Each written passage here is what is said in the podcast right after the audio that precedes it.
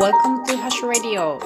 This program is supported by you. ハシです。またまたね、今日はヒンメリの話でございます。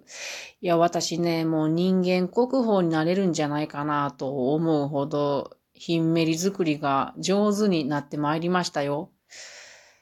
えー、今日ヒンメリの話をする前にですね、あの、とても嬉しいことがあったので、皆さんにもお伝えしようと思います。まずですね、ラジオトーカーのノアさんのお話なんですけども、いや、ノアさん今聞きながら多分ね、ドキッとなさってることでしょうか、お話ししてしまいますよ。ノアさんという方がね、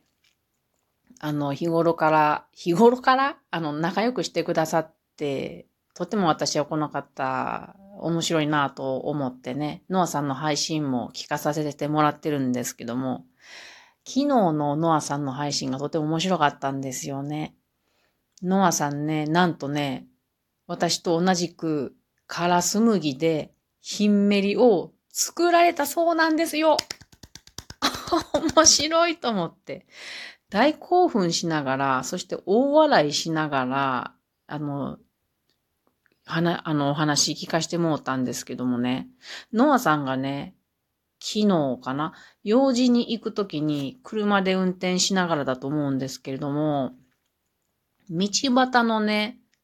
ボサボサした草のところを見つけたんですって。で、そこに、からす麦あるんじゃなかろうかと思って、実際に見に行ったら見つけたんですって。すごくないこれ。よく見つけたなって思ったんですけれども。で、あの、引っこ抜いてね。で、持ち帰って、早速作られたそうなんですよ。ノアさんの配信を聞いてもらえたら、私すごい嬉しいなと思うんですけど、まあ、ノアさんに許可、許可をもらってないので、ひっそりこうやって言うときますが。うん、で、あの、サムネイルにヒンメリが飾ってあったので、あれはノーさん作ったんだなって思って見てますが、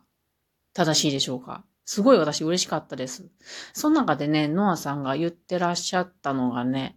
いつも通る、本当いつも通る何にもない雑草があるような、というぐらいの認識の道が、こんなところにこんな草があるんだと、なんかこう新しい感覚を持ったのが面白いですみたいな感じのことを話してらっしゃったんですよ。これ私すごいわかるんですよね。そういった目線でこの先そういう道、なんでもないような道を見ていくと、あれ、からす麦やってこう、あれでなんかこうヒンメリめっちゃ作れるやんみたいな、ハンターみたいな目線で見ていくと思うんですよ。これ、楽しいんですよね。え、私は、植物のことを勉強するようになって、そういったハンターの目線がいろんな雑草に効くなので、効くので、そこら辺歩くのがとても楽しいです。これからもね、あの、皆さんにこうやってお伝えしていったら、皆さんもね、そこら辺、えー、雑草のところを歩くのが楽しくなっていくのじゃないかなと思うので、私も勉強してお伝えしていけたらいいなと思いました。もう一つ、あの、嬉しかったことがあります。ペッパーさんという、あの、よく昔私のラジオトークに、えー、にて話してくださった方がいらっしゃるんですけどね。ペッパーさんお便り、お便りをくれましてね。で、あの、私の収録を聞いてくださったんだと思うんですけども、ペッパーさんはね、なんとこのからす麦で、リース、リースを作ったことがあるそうなんですよ。めっちゃ面白くないですか？どうやって作るんやろうと思って私話を聞きたいなと思いました。いつかまたね、ペッパーさんライブに出演してくれたらね、こういう話を聞けたらいいなってとても思いますね、皆さん。もしペッパーさん聞いてくださっていて、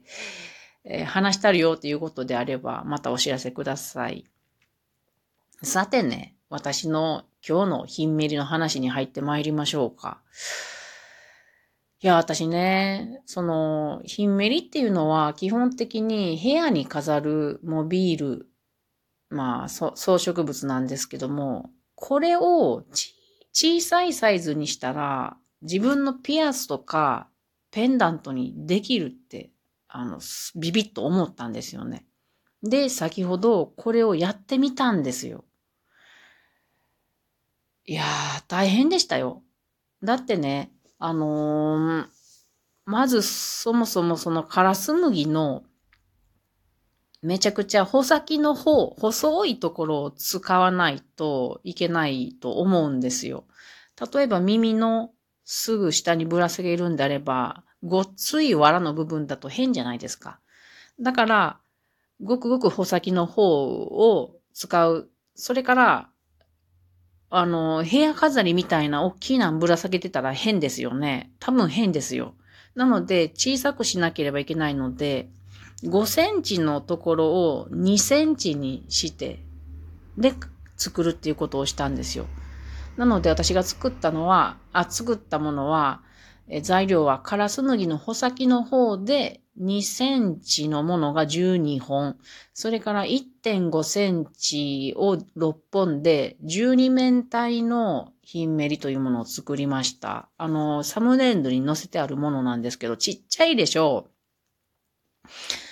これどうやって作るかっていうと、まず縦軸を作って、その後横軸をはめていくという形なんですけど、縦軸ににセンチのものをじゅうにほん。これをね、ずっともう一気にストローをね、糸に通して輪にするんですね。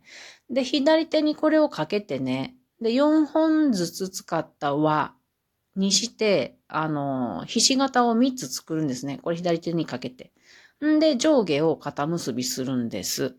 で、次、横軸なんですけど、横軸はその いってんごセンチのもの、ストローをね、いっぽんずつ、あの、うん、針に通してね、んで、縦軸と交わるところで一回こう糸を巻いて固定して、っていうのを一周して、で、終わりなんですね。で、まあ一周したら、あの、針、まあ糸をね、針に通したまんまで上に通してね、で、頂点のところで固定して終わりっていうものなんですけど、私これ作るのにね、材料作りから入れたら多分いちじかんはんぐらいかかってるんですよね。まあ疲れましたよね。で、いっこやっとできたわけです。で、細かい作業で大変やったなーっていうのもあるんですよね。あの、細かいから木がね、こう、うわーってなって、なりそうになるんですけど、それをなんとかこう自分の理性を落ち着かさせるっていう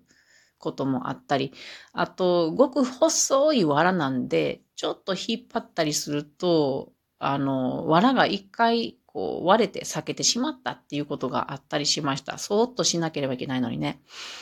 で、そうした時にはどうやって補修するかっていうのも、今回初めて、あの、行うことができたんやけども、その割れたところを半周反対方向に回してね、